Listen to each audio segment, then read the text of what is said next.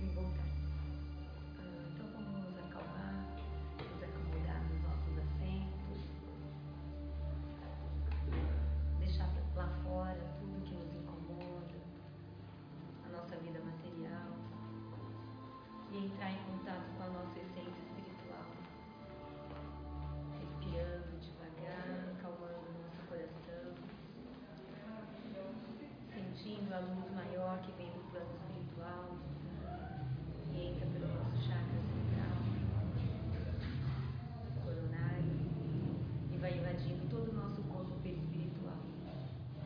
E com essa luz, iluminando todo o nosso íntimo, vamos dizer assim: Divino Mestre amado, querido irmão Jesus, nosso Divino Mestre, agradecemos a oportunidade de estarmos reunidos em torno do Teu nome. Pedimos, Mestre amado, que nos abençoe, que acolha as nossas angústias, que possamos, Divino Mestre, refletir sobre o que aqui nos trouxe, refletir sobre a nossa vida de encarnados, que possamos, através dos Seus ensinamentos, direcionar os nossos caminhos para que sejamos cada vez melhores, para que a cada momento encontremos a nossa porção de vida. Nos abençoa, abençoa todos que gostariam de estar aqui e não puderam, os nossos familiares. Permaneça conosco por agora e por todo sempre, que assim seja. Pensando, né, no nosso objetivo dessa noite, uh, então eu trouxe para a gente refletir junto algumas inquietações do nosso dia a dia. Aí acabamos de viver o Dia das Mães, e aí a T V jogando em cima de todo mundo um monte de chamados, né? Sempre priorizando a parte material e esse relacionamento comercial que a gente vem estabelecendo e esquecendo quem somos, esquecendo da nossa essência divina, que é esse o nosso grande objetivo de caminhada aqui na Terra.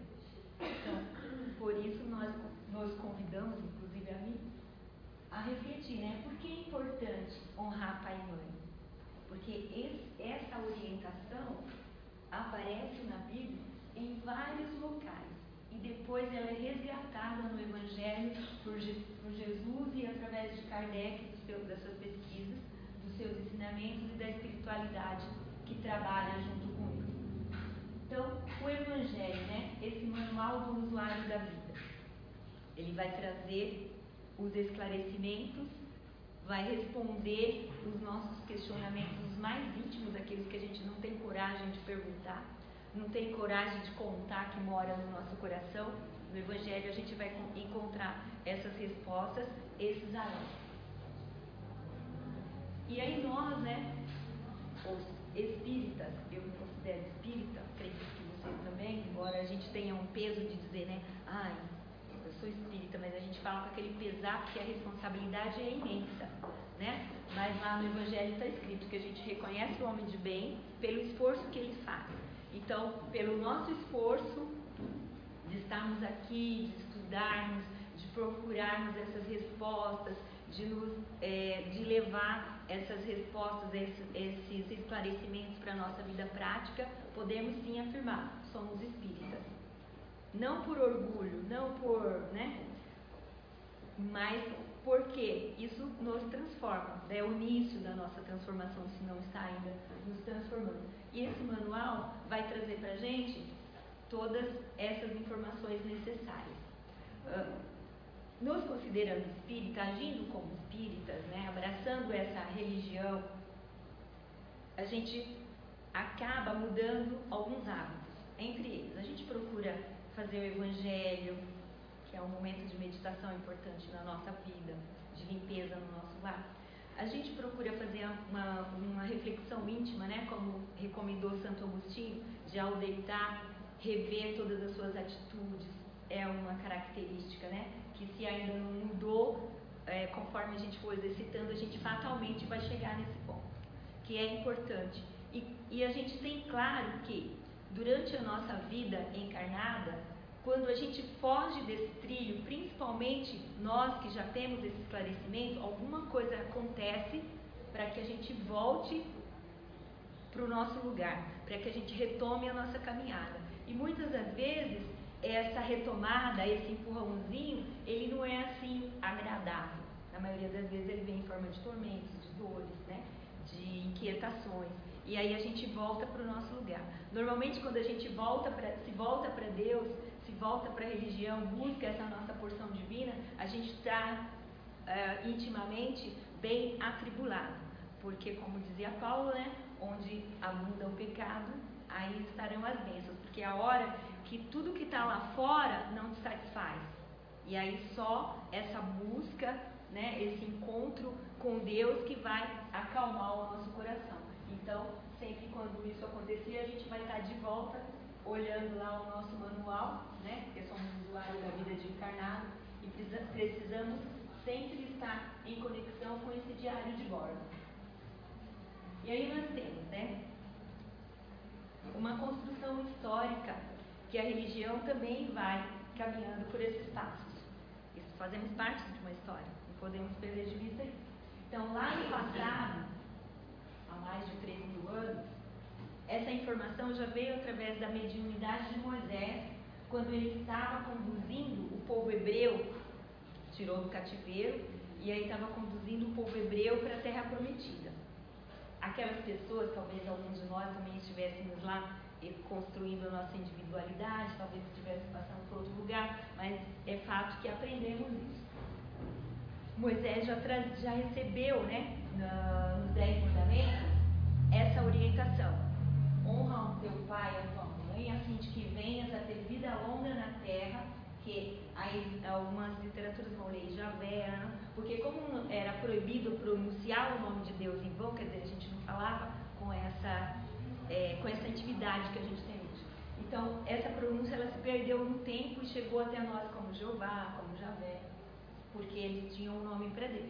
Que, na verdade, a gente sabe que Deus age pelos seus braços aqui na Terra, né? Então, a mediunidade de Moisés, através desse mentor, conduzia ele até Deus. Isso já é claro, a doutrina espírita já esclarece para a gente. E aí, há mais de três mil anos, Moisés trouxe... É, que isso é um resquício já da doutrina judaica, né? Então, quer dizer, antes de Moisés já tinha algumas dessas leis que depois Moisés dá essa compilada. São os Dez Mandamentos. E aí, mais de três mil anos depois, eu pergunto, a questão que eu me sinto quando eu estava estudando, a gente cumpre os Dez Mandamentos? Sim ou não? Ai, eu sou o Senhor vosso Deus, que vos tirei do Egito, da casa de servidão, não tereis, não tereis diante de mim outros deuses estrangeiros, não fareis imagem esculpida, nem figura alguma de que está em cima do céu, nem embaixo da terra, nem do que quer que esteja nas águas sobre a terra, não os adorareis e não lhes prestareis culto soberano. É uma linguagem específica para aquelas pessoas que ainda eram muito mais materialistas, muito mais forte, né? Mas é bem isso, muito materialistas, além, bem além de nós. A gente já se despiu de algumas crenças, alguns costumes que eram daquela época, quer dizer, o que chegou para nós é a lei mais mas é, tirar, tirou já alguns vícios. Não tomeis em vão o nome do Senhor vosso Deus, que está reafirmando uh, o número um, né? Pois, lembrai-vos de santificar o sábado, que era uma coisa específica para aquele povo, porque eles tinham uma crença que um sábado era santificado. Que depois a gente ainda volta a falar sobre isso quando a gente fala de Jesus. Honrai o vosso pai e a vossa mãe, a fim de viverdes longo tempo na terra, que o Senhor vosso Deus vos dará. Vos dará, é o quarto mandamento. Não mateis, não cometais adultério, não roubeis, não presteis testemunho falso contra o vosso próximo, não desejeis a mulher do, próximo, do vosso próximo, não cobiceis a casa do vosso próximo, nem o seu servo, nem a sua serva, nem o seu boi, nem o seu asno, nem qualquer das coisas que lhe pertencem. Vocês percebem como é bem focado assim nas coisas materiais? Porque ainda não tinha essa organização social que a gente tem hoje. A gente ainda cobiça o que é do próximo? A gente ainda tem inveja? Bom, a gente refletir, né? E aí Moisés já trazia esse esclarecimento, e aí com palavras que eram adequadas ao seu tempo e àquele povo. E aí, depois, vem Jesus e, aí, e resgata isso. Então, o primeiro capítulo do Evangelho Segundo o Espiritismo é: não vim destruir a lei.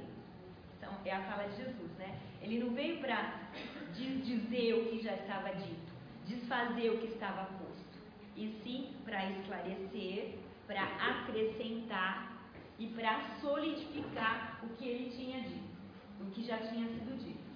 Então, ele resgata o quarto mandamento. Quando ele é interpelado por, a Bíblia diz um, um governante, outras, outras literaturas diz um jovem, mas não interessa. Um homem procurou ele e perguntou, né, o que, que eu preciso para ser salvo, para ter a vida, a, a vida eterna, né? Para ter a tranquilidade que a gente busca. E aí Jesus diz, segue as leis, né? Que são os dez mandamentos. E aí ele se volta para Jesus, né? E fala, bom mestre, eu sigo, eu faço tudo que que está na lei. E Jesus disse para ele, deixa tudo que tem e segue-me. E aí vem toda aquela, na sequência, toda, uma, toda a história falando do rico e tal. Mas vamos pensar nesse fragmento e trazer para nós, para a nossa individualidade. Quando Jesus diz para ele, deixa tudo que tem e segue. E aí eles interpretam como os bens materiais. Mas nós podemos pensar em nós e pensar, o que, que a gente tem para deixar? O que, que hoje a gente precisa deixar para ser o seguidor de Jesus? O que, que vocês acham? Nosso orgulho? Nosso egoísmo? Né? Os nossos defeitos que a gente vai maquiando enquanto encarnado, mas que quando a gente desencarna eles ficam todos aparentes? Então, deixar essas coisas é o mais importante para que a gente se torne um verdadeiro cristão, né? Que é o cristão, o seguidor de Cristo. Então, deixar o homem velho e se tornar o homem novo para ser o seguidor de Cristo. Será que a gente consegue? E aí, de novo, Jesus reafirma: não matarás, não adulterarás, não furtarás, não darás falsos testemunhos. Aí, de novo, ele diz: honra teu pai e a tua mãe. E amarás o teu, e acrescenta, né? Já amplia a lei anterior, amarás o teu próximo como a ti mesmo. E se com Moisés, o próximo era aquele que guerreava junto, que era o chefe da tribo, o cozinheiro, o organizador, aquele que fazia parte daquele grupo, com Jesus, esse próximo, ele já se expande. Ele já tem uma, uma conotação de humanidade. Né? Somos todos filhos de Deus, então o meu próximo, o meu irmão, são todos que seguem as leis e que estão na, sob as mesmas características, sob o jugo de Deus. Então esse é o meu próximo. E aí ele conta aquela parábola do, do bom samaritano, que traz bem claro quem é o meu próximo. É o que está perto de mim naquela hora, independente de onde esteja, o que eu esteja fazendo e quais sejam os meus objetivos.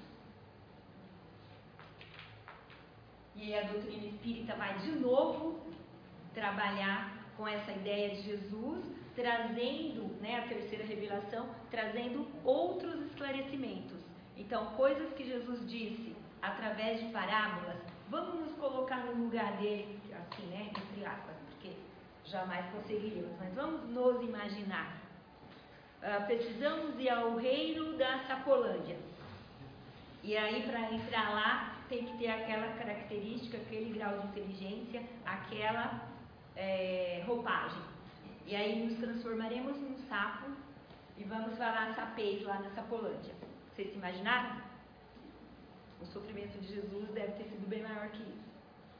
Mas ele, diante da sua grandiosidade, conseguiu não se apequinar, porque não se apequena o que é grande, mas nos acolher e chegar até nós através do seu amor incondicional. Então essa é a trajetória. E aí quando vem a doutrina espírita, a terceira revelação, né, o Consolador Prometido, que Jesus disse que viria o Consolador Prometido, após ele, vai trazer para nós novos esclarecimentos.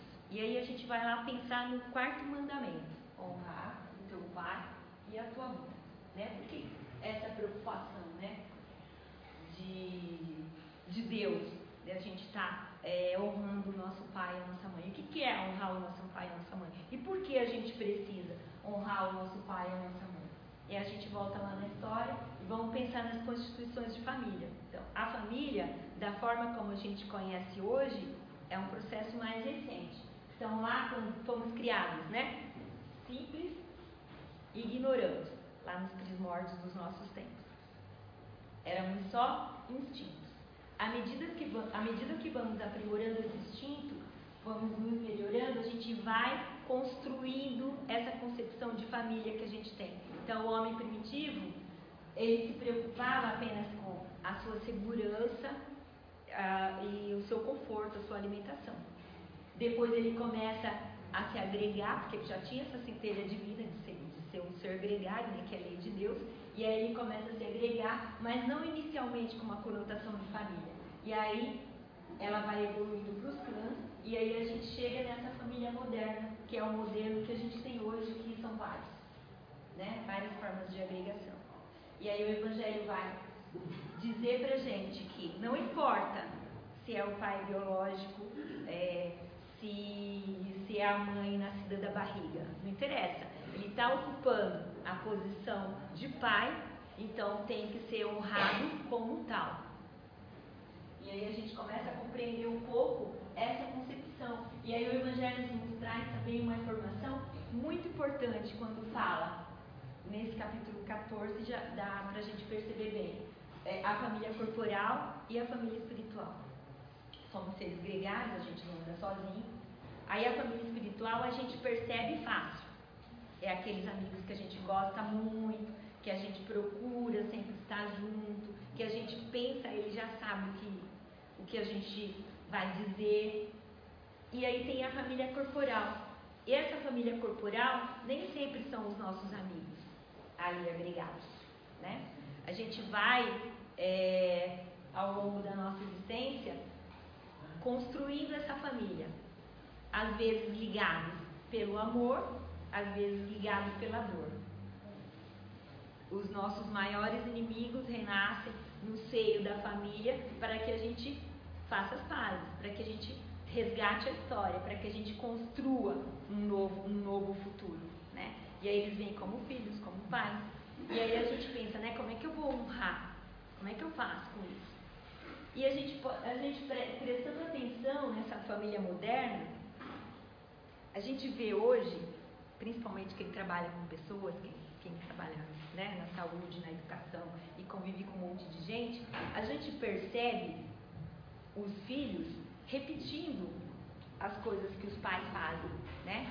Honrando os defeitos, honrando o mau caratismo, honrando as doenças.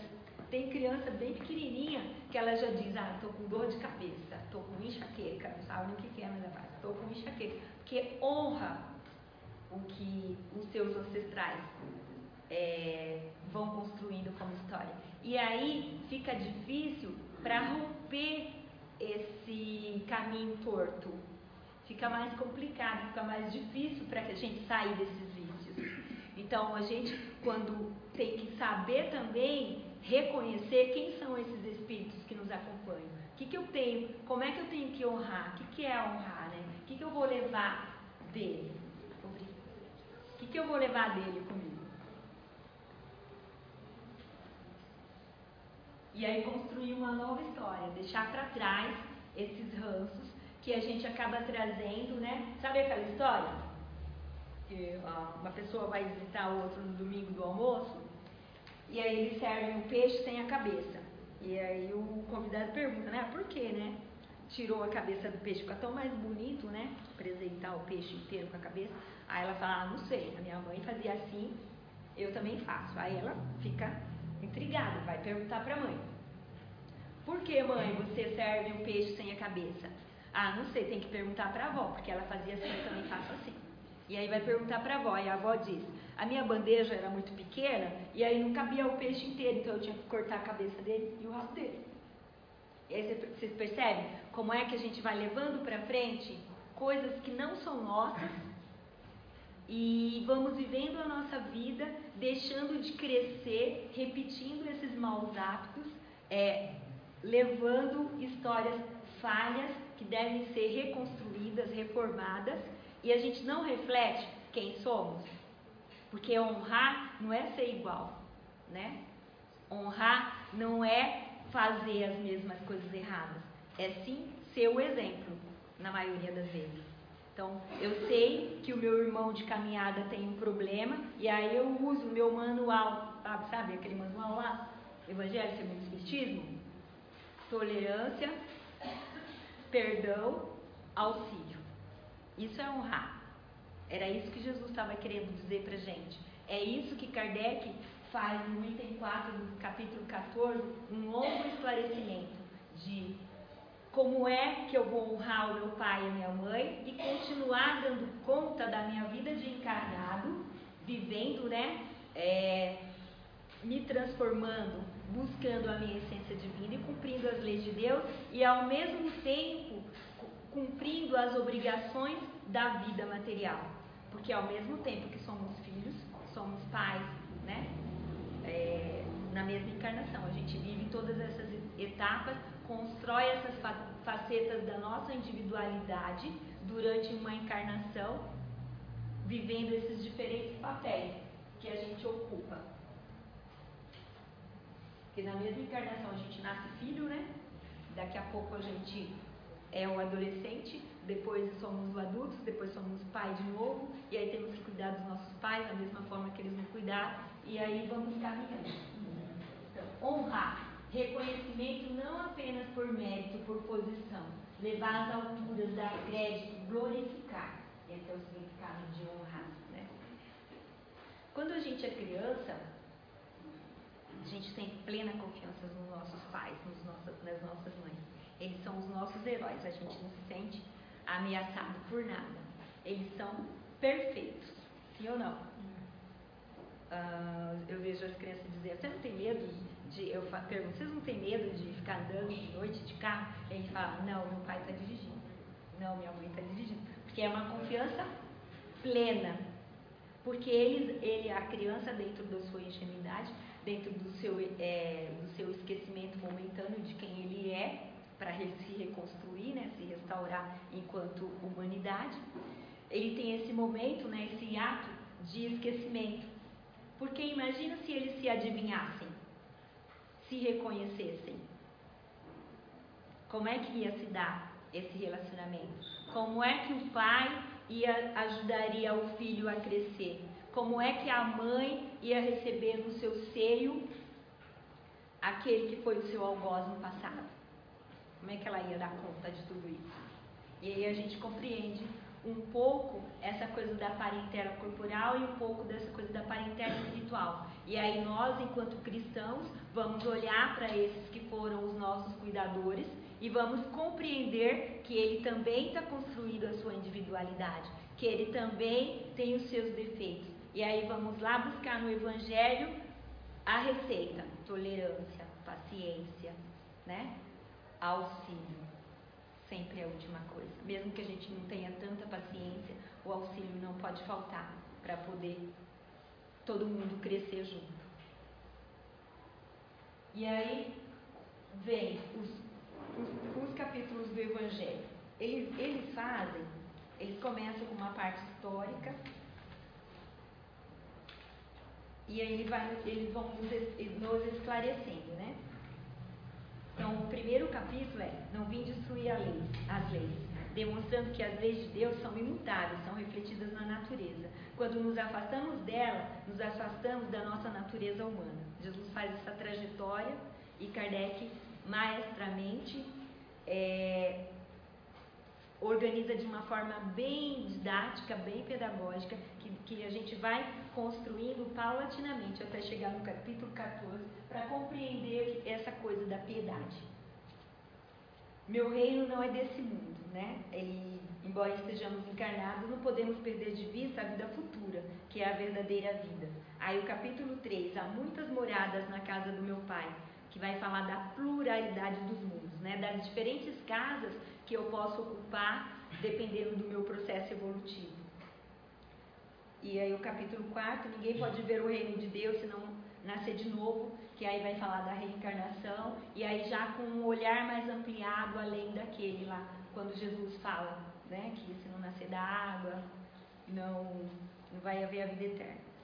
uh, depois do capítulo seis, sete, oito e nove, que vai trazer as mensagens é, consoladoras, vai falar das bem-aventuranças, né? Dos pobres de espíritos que herdarão a terra, olhai os lírios dos campos. Então, quando a gente tiver dor, ali vai estar o nosso consolo.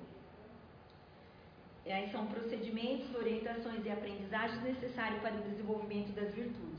E aí o capítulo dez, amar o próximo como a ti mesmo, o maior mandamento, que vai fazer esse redimensionamento de quem é o meu próximo.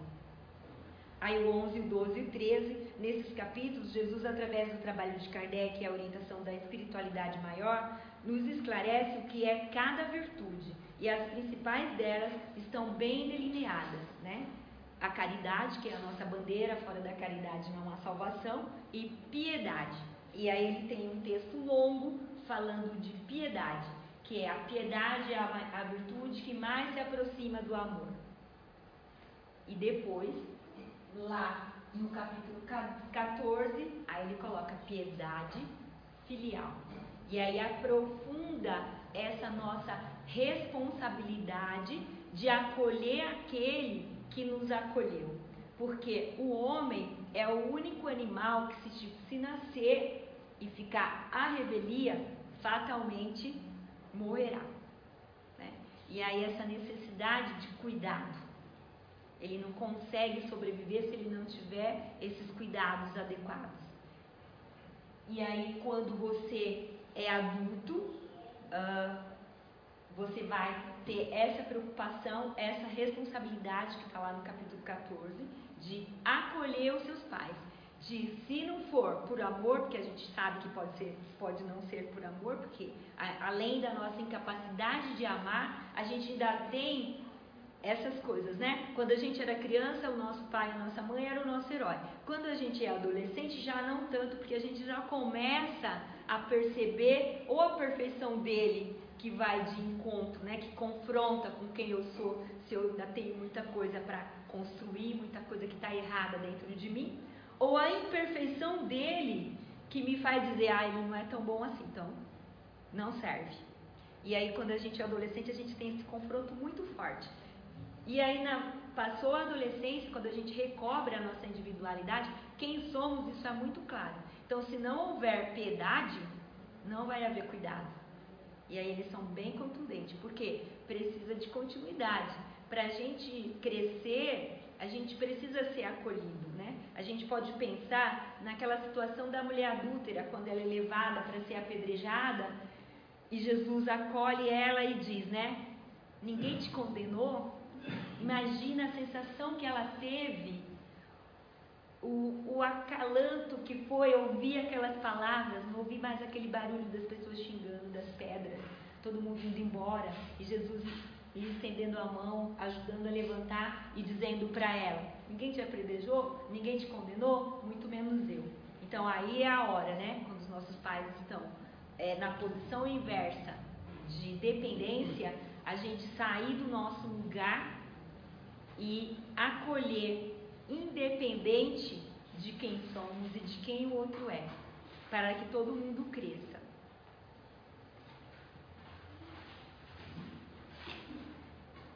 A honra gera honra, né? Uh, é interessante a gente pensar nisso, porque somos regidos pela lei de causa e efeito. Então, tudo que fizermos, tudo que vai, volta, até o mais íntimo pensamento que a gente tiver. Se esse, esse pensamento, se a gente, essa energia que a gente lança para o universo for boa, em algum momento ela vai voltar para nós maior ainda, potencializada. Se essa vibração, se essa energia que a gente emana for ruim, ela vai voltar potencializada e fatalmente vai nos aniquilar. Então, essa honra gera honra, né? Então, a grande responsabilidade dessa agremiação chamada família é a educação. Os, as crianças vêm, né, os espíritos chegam naquele momento de, de pausa, né, para ser reconstruído. Então, ele só aprende pelo exemplo. Então, eu, enquanto espírito encarnado, tenho a minha individualidade conheço os meus defeitos porque eu já tenho muito conhecimento, eu estudo o Evangelho Segundo o Espiritismo, eu leio os livros doutrinários, eu leio os, uh, os romances, e aí eu vou, né, buscando o meu autoconhecimento. Então, a partir do meu autoconhecimento, eu vou construindo a minha vida. E aí eu sei dos meus defeitos. A cada dia eu vou me descobrindo. E quando eu vou me descobrindo, eu vou tomando cuidado para sublimar as minhas inclinações, potencializar as boas, sublimar as ruins. E quando eu faço esse exercício, eu vou me melhorando, eu vou deixando para trás esse homem velho e vou me reconstruindo. E à medida que eu vou me disciplinando, né, me autoconhecendo, me autoeducando, eu, as outras pessoas estão vendo. E quanto mais próximas elas estão de nós, mais elas nos enxergam. E é esse o olhar da criança para o pai, para a mãe, para os adultos que convivem com ela, que, muito, que hoje, com essa organização social que a gente tem, a todo momento está ocupando o lugar de pai e o lugar de mãe.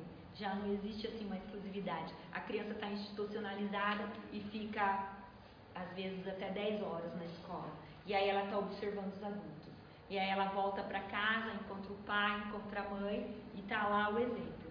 E a educação, ela só se consolida através do exemplo. Não existe outra forma de educar. Então eu me autoeduco e educo os que estão à minha volta. Então aí tá, honra gera honra, né? À medida que eu vou honrando o meu compromisso de pai, eu vou gerando mais honra. À medida que eu honro o meu compromisso de filho, eu gero mais honra, né? Para o pai, o maior orgulho é receber, né, um elogio. Ah, um filho, é uma pessoa íntegra, nem vou falar da parte, né, de profissão, essas coisas, que são obrigações mesmo sociais.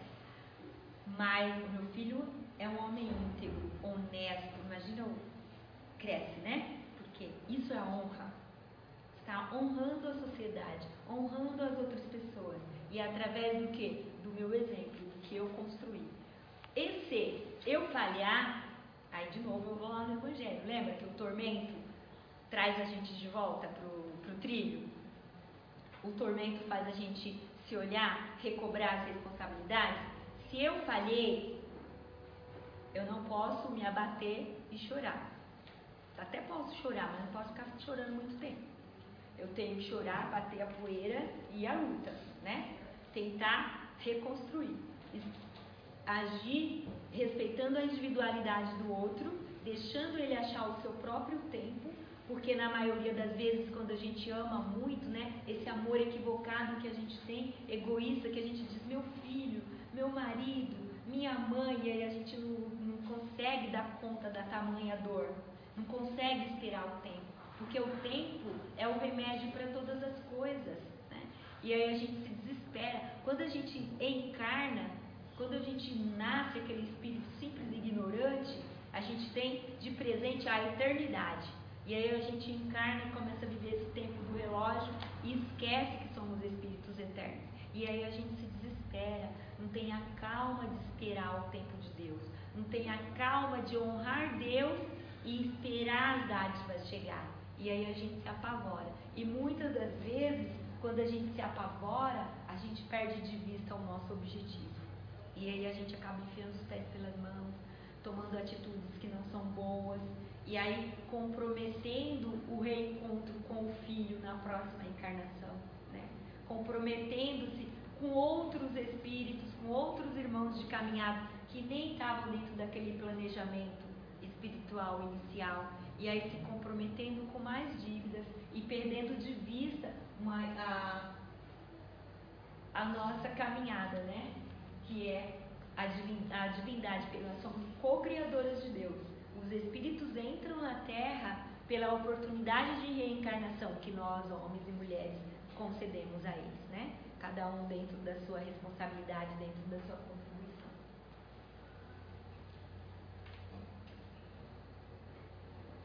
E aí, pra gente terminar essa conversa, fiquei pensando na família de Jesus. Como será que era o relacionamento deles? E devia ser tudo muito perfeito, né? Porque espíritos que desceram da organização maior com o objetivo tão grande, devia ser muito perfeito. Maria lá trabalhando, imaginem Maria trabalhando na casa dela, cuidando dos filhos para ter muitos filhos. É, Jesus dentro da sua missão, mas ali também cumprindo as suas obrigações enquanto encarnado. E José dentro da, da, da altura, da, na sua qualidade como escolhido para o Pai, Jesus que veio trazer para nós todas essas informações que a gente não pode perder de vista jamais. E aí eu fiquei tentando entrar um pouco nessas coisas. E aí eu pesquisei algumas coisas. Vou, é, se vocês estiverem interessados, podem procurar é, Humberto de Campos, a psicografia de Humberto de Campos, que traz histórias muito interessantes depois do desencarne de Jesus, que vale a pena ser. E aí ele, ele conta, né, que Maria, depois que sentiu toda aquela dor lá aos pés da cruz, e aí Jesus dá para ela uma nova dimensão de família quando diz, né, eis o teu filho, que é João, o discípulo dele que está lá ao lado dela, eis o teu filho, eis a tua mãe, e aí ele constitui outra família, né, com certeza eles já eram uma família espiritual maior, mas ali estava tendo outro reencontro, e aí Jesus de novo dá uma dica para a gente, né, do, de quem é o meu próximo, que, como é que eu tenho que agir com todas as pessoas. E aí Humberto de Campos conta que Maria, depois do desencarne de Jesus, chorou, foi com João para casa, e aí os dois começam aquela instituição, Casa do Caminho, que é muito famosa na, no meio espírita, e que Maria, durante toda, todo esse tempo que ela permaneceu na Terra, depois de que Jesus partiu, ela ficava lá na Casa do Caminho, e todas as pessoas que passavam por essa casa, os viajores, né, eles eram acolhidos, e ela os lavava, lavava os seus pés. E ela ficou assim até o último momento. E aí, já no adiantado da noite, ela se recolhe porque está muito cansada. E aí ela ouve a batida na porta, e ela abre a porta e começa a lavar os pés do viajante que ali se encontra. Quando ela ouve a voz, imagina a emoção. É, e ela ergue o rosto, e, porque ela percebe as marcas nos pés, e ela vê o filho, né? E é o grande reencontro. Ele vem e fala, vem mãe, agora é a sua hora de descansar. E conduz ela para a espiritualidade. E aí, aí ela pede para fazer algumas visitas. E ela visita uma, uma prisão onde estão ainda os discípulos, os seguidores de Jesus. E aí tem uma, uma moça chorando. E ela fala, né, intuitivamente, canta minha filha, tenhamos bom ânimo, convertemos as nossas dores da terra em alegrias para o céu. E esse, esse é o conselho que eu quero que vocês levem lá no fundo do coração, quando vocês tiverem dores, quando vocês tiverem dúvidas, cantem, busquem, sabe, aqueles louvores que mexem lá no íntimo, aquelas preces que tem lá no Velho Testamento, que às vezes soa muito estranho, mas se a gente olhar a partir dos conhecimentos da doutrina espírita que a gente tem, vai remover, vai fazer vibrar nossas fibras mais íntimas. E logo a caravana majestosa conduziu ao reino do Mestre, a bendita entre as mulheres. E desde esse dia, nos tormentos mais duros, os discípulos de Jesus têm cantado na terra, exprimindo o seu bom ânimo e a sua alegria, guardando a suave herança de nossa amor santíssima. Então, se a gente se elevar, levar o nosso pensamento, buscar esse alento, a gente vai ouvir esses cânticos. Lembra? Através da meditação, através daquele encontro que é o nosso Evangelho no Lar, que a gente deve marcar semanalmente e comparecer, porque ali vem os mais ilustres. Aí a gente vai ouvir esse canto e a nossa vida vai se tornar mais suave, porque nós estaremos mais equilibrados e vamos dar conta desse, dessa tribulação, dessas obrigações que temos enquanto encarnados, e não vamos perder, perder de vista o nosso grande objetivo, que é evolução, a busca da nossa humanidade. E o outro exemplo, né, um exemplo de mãe, que, a gente, que eu nem precisava dizer muita coisa, só poderia ter citado o nome dela, que é José, que na história, é, se a gente pegar os evangelhos, não tem muita coisa sobre ele. mas o, o Emmanuel traz informações sobre eles. Humberto de Campos traz na literatura informações sobre eles que vale, que vale a pena a gente ir. E aí o Emmanuel vai dizer, né? A ele deve o cristianismo, a porta da primeira hora, mas José passou no mundo dentro do divino silêncio de Deus. Né? E aí encontrar, sabe, dentro da gente, aquele canto que lá a gente refaz todas as nossas, as nossas forças. Esse silêncio interior que faz a gente ouvir a nossa porção divina e nos compreender para que possamos estar firmes, sabe? Não se vergar com o vento. Imagina a responsabilidade de José quando ele teve que fugir, né? E depois fugir com a criança quando eles estavam lá matando todos os bebês. Olha o sofrimento, quer dizer, olha o sofrimento do nosso ponto de vista pequeno, né? Mas olha a responsabilidade dele, a luta que ele teve que travar contra toda aquela sociedade. Não era tão grande, mas já tinha bastante gente. E aí eles matam todos os primogênitos. E, e José consegue é, dar conta da obrigação dele de encarnado, de proteger o Filho de Deus, né? Que, de proteger essas mensagens, esse alento, esse conforto que a gente está tendo agora, que é responsabilidade dele, né? Se, lógico que se ele falhasse, a organização espiritual estaria a postos para resolver o problema. Mas essa equipe era assim, do alto escalão. Eles não falhariam. Né? E aí, as nossas homenagens, a nossa honra a José, a nossa honra a Maria, que nos garantiu estarmos aqui essa noite, nos colocando no lugar de filhos, no lugar de pais, no lugar de mães e encontrar um lugar comum, né, na sociedade. A nossa responsabilidade e resgatar essa vontade de dar certo, porque cada dia é um, cada dia com a sua peculiaridade. E aí a gente volta lá no Evangelho, né? Olhai os lírios do, dos campos, né? Que são belos e não precisam comprar roupa. Olhai os pássaros, que não semeiam, não colhem, estão alimentados, porque nós não estamos abandonados. Nós fazemos parte dessa organização maior. Só nos resta encontrar a nossa porção divina e estar sempre em conexão, porque ali a gente encontra o nosso alento, ali é o nosso porto seguro e a gente vai conseguir certamente dar conta de tudo. Agradeço a atenção. Então vamos nos recolher a nossa prece final. Aproveitar esses minutos imersos nessas energias benéficas que nos constroem, que nos refazem. Vamos, vamos colocar aos pés do Mestre todas as nossas dores, as nossas angústias, porque sabemos que podemos contar com Ele. Agradecemos, Mestre amado, agradecemos a organização espiritual, que conduz a nossa vida quando a gente se perde.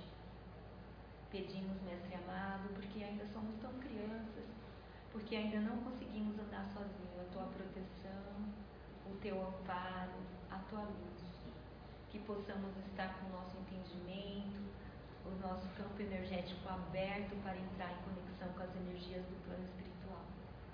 Que essas energias que envolve cada célula perispiritual, vá curando cada dor, cada angústia, cada desconforto, mesmo que inconsciente habite o nosso psiquismo.